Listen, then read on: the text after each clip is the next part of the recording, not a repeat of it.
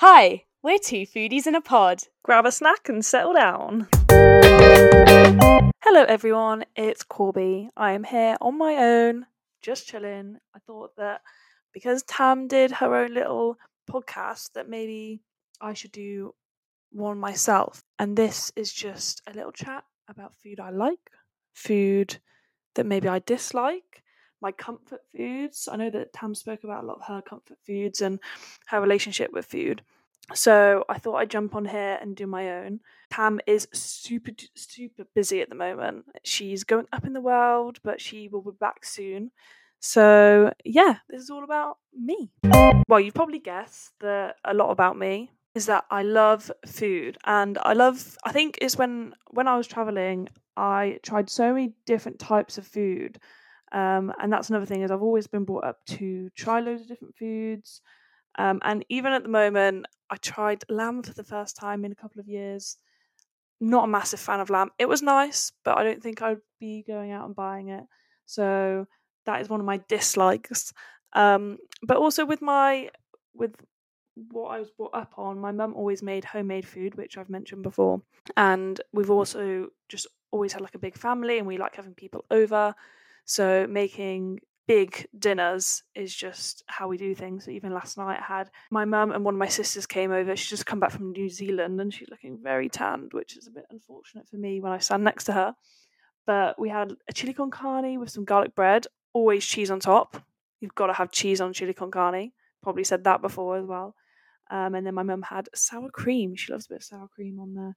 So, you know, it's one of those things that have your dinner, all chatting around the table. A bit about me, a bit more of a background, because I don't think we've mentioned bits here and there, but I've just finished pretty much my degree apprenticeship at Jaguar Land Rover. So I do a course that's called Digital Technology Solutions. So it's all software and data engineering, which is very different to, I guess, podcasting. And Tam does something in a similar field of like tech, little smarty girl over there. But it's been a really tough 4 years, but it's been great. I've been able to make amazing friends, and you know, growing up around my family has been great, like, you know, staying around them. I'm excited to explore different countries though and go find new foods and new cultures. So yeah, that's the aim, and that's why I have Corby's Hungry Tummy.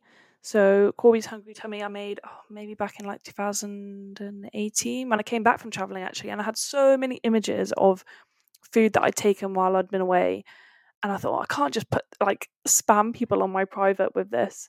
So that's where Corby's Hungry Tummy came from. And actually Carmen, one of my sisters, she came up with that name because I am always hungry, so I could always eat. And right now I am going to have some leftover chili con carne in about half an hour. So yeah, I mean, I love just posting every single item of food that I eat. And I think probably that's where Tam, you know, started Brunch About as well, because she just, that's probably why we get on, is we just love food. So obviously that's why we started the podcast. It's actually coming up to a year since we came up with the idea, which is very exciting. So hopefully we'll have a 1 year anniversary special coming up. I've got a few ideas in mind for that. But yeah, so some of my favourite foods, we've probably been over it as well over the past year, but at the moment I'm just really loving ramen. So this is something that's just so quickly, I mean, I've loved ramen anyway, but it's just so easy to make, and you can put loads of different things in it and make it your own. And recently I've just moved into my flat, and I went to Lidl. Oh, by the way, Lidl is banging, best supermarket out there at the moment. I like the bigger ones, like you've got Tesco's, Morrisons, Sainsbury's, but they're for like if you wanted branded stuff, like you've got to have them. What is it? You can't have unbranded bagels. My boyfriend always bangs on about that, but yeah. So I went to Lidl and I got all these different spices. I thought, you know what? Let's fill those cupboards. So I made this. I got some white miso, which I hadn't had at my dad's for a while, and it just changed the game. I was like, wow, this is just incredible. I mean, you meant to have white miso in quite a few ramens. I've just always missed out because I've never had the ingredient, and where I lived it was a bit of a trek to get to a shop, but I thought I'd stock up. So yeah, ramen is my go-to, especially lunch at the moment. So going through, like, I submitted my dissertation back end of March, and I had quite a few assignments, so me and my friends were always, you know, at work or just working all day and stuff. So, you know, making a quick ramen for lunch was really nice, especially because it was cold as well. It's warming up now, but yeah, that was good. And I've made quite a few pad thais recently. I've never made them myself, and wow, they are good. You definitely need the tamarind sauce. So we made it without a tamarind sauce before, and it was good. Don't get me wrong, great at cooking, but you definitely need that tamarind sauce. And if you struggle to find it in Tesco's, don't worry, so did I, because it's not there. That's why. They can get it from Sainsbury's. So have a go at making a pad thai. So it's just Asian theme. I also wanted to mention, this is like my go-to, like brekkie, is scrambled eggs on bagels at the moment. Even like maybe like sometimes I go for like seeded bread. I went through a phase of just having like fried eggs on toast every morning, and I've always been one of those people who can't have the same thing every day. And then I found, well, I love eggs anyway, but to have scrambled eggs every single morning and not get bored of it, I was like, wow, this is just a game changer. One of my best friends, Connie, she absolutely hates eggs, and I just don't think I can convert her. But anyone else, just, you know, a bit of brown sauce. You've got to have brown sauce on it. I am a bit controversial though, because I do it in the I cook them in the microwave, not on the hob. I think that's just because that's what my dad always used to do, so I'm just used to it. Dash of milk, a bit of pepper in there, so it's not even that extravagant. But sometimes I'll put spinach in there. But I don't know about you guys, spinach, just the bags that they give you, they go off so quickly as well, so I never get through it, so I'm reluctant to buy it. Yeah, that's my breakfast at the moment, and I don't think it's going to be changing anytime soon. I went Lidl again. I got these little ciabatta bread things, loaves, and I made like a pesto, feta cheese, parma ham, and it was Italian salad, which was very fancy. And those sandwiches did me for a couple of days as well, like while I was doing my assignments. They were brilliant. And that's another thing, me and my friends, when we're at work, we always have to have like warm food for lunch. So it's really weird, like one of our other friends that we know on the course, she'll always like have, you know, a packed lunch of just her sandwich and little bits and bobs, which is like so much food. And I wish I could, like, had the organization to like make it. She makes it the night before. It was brilliant. I wish I had that organization, but I'll just make leftovers and eat that. But I quite like having the warm thing. Maybe it'll change when I go into summer. So yeah, always having warm food for lunch. But then that sandwich changed the game for a bit, and I kept having those Till's sweet chili crisps, so they were good. Yeah, just a bit of an insight into the foods I've been having recently. I haven't really made many. I think the first meal I made, like for my friends, was like fajitas and tacos, so they were good. But my flat's a bit small, so trying to fit many people in was hard work. So it was nice though, and I think, I mean, it's probably one for the next house, but it's quite hard having a kitchen that's away from your like dining area, because you can't really talk to many people. And that's what I've always grown up in, is and my mum cooking, and we're just sat either watching or being told to do something. So, you know, that's been different, but, you know, it's something I'll get used to. So yeah, but that's like a little insight into the foods I quite like at the moment. I thought I'd go over the foods that I had while I was in Nice. So obviously me and Tam did the French episode recently, because she'd just been to France, and then I was heading to France like the week after. So me and two of my friends and my friend's sister, I mean, I class her as a friend anyway, went to Nice, and it was fantastic. It was a bit chilly, which I did not plan for when I was packing. I didn't bring a proper jacket.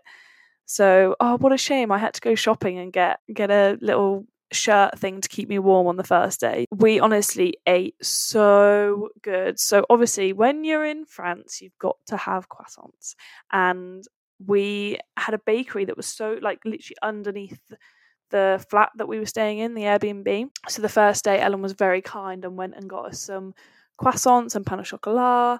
I think she got this nice little brioche bun as well that looked really yum. So that was like our first day of, you know, the start of the holiday, eating good. Oh, we did actually also have, and it's not very French at all, but we had these takeaway pizzas when we just arrived on the Thursday night, and wow, that was good. And also that's another thing, I don't know how many of you are dairy free like me, but when I first started being dairy free, I had to have a lot of pizzas with no cheese, because vegan cheese wasn't really a thing except for in supermarkets. But you know, it's got a lot better recently. But when we were in Nice, they did not have, it was just like a little kebab shop. It was really nice, but they did not have vegan cheese. But it was actually quite nice not to have cheese like drowning all of the ingredients and the dough. So that was a little bit of a throwback. After our croissants, we went to this really nice, like proper authentic French restaurant, got us a bottle of red wine. I'm not a massive fan of red wine, or I wasn't before this, but me and Ellen had steak, and then Fran had a nice big salad, and I can't actually remember what, I think Jack had veal, so that's where it's like breaded and then with some pasta, which it just wasn't what I was expecting when it came out. And apparently that's really classic French, so that was interesting. But that was just such a nice, authentic French meal that we had. And then in the evening, I cannot tell you, we went on to like the port near where we were staying, so it was a bit out of Nice.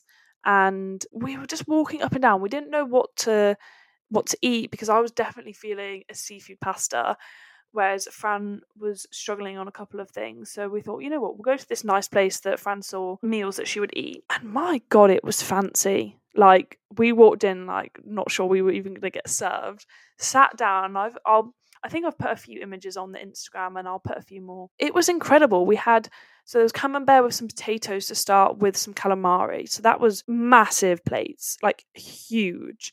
And then Ellen and I shared a bottle of wine. I got seafood pasta, which I had been craving so much. The issue is that it came with like garlic butter sauce. That was the dream to me, because I hadn't had it in so long, but it did not go well with my body afterwards. And then I think Fran had like the veggie pasta, like the equivalent of mine, but it was a shame because hers was not as tasty as mine. It didn't have that garlic butter all over it, so I poured a little bit of mine into hers. But it was a shame that I had this really yum pasta and hers wasn't as good. Jack went for a nice steak, and I can't remember. I think Ellen got some nice ravioli. In the end, it was like 160 quid, which is like, 40 quid each. And we were like, that's what we would pay around here in the UK just for a standard meal sometimes.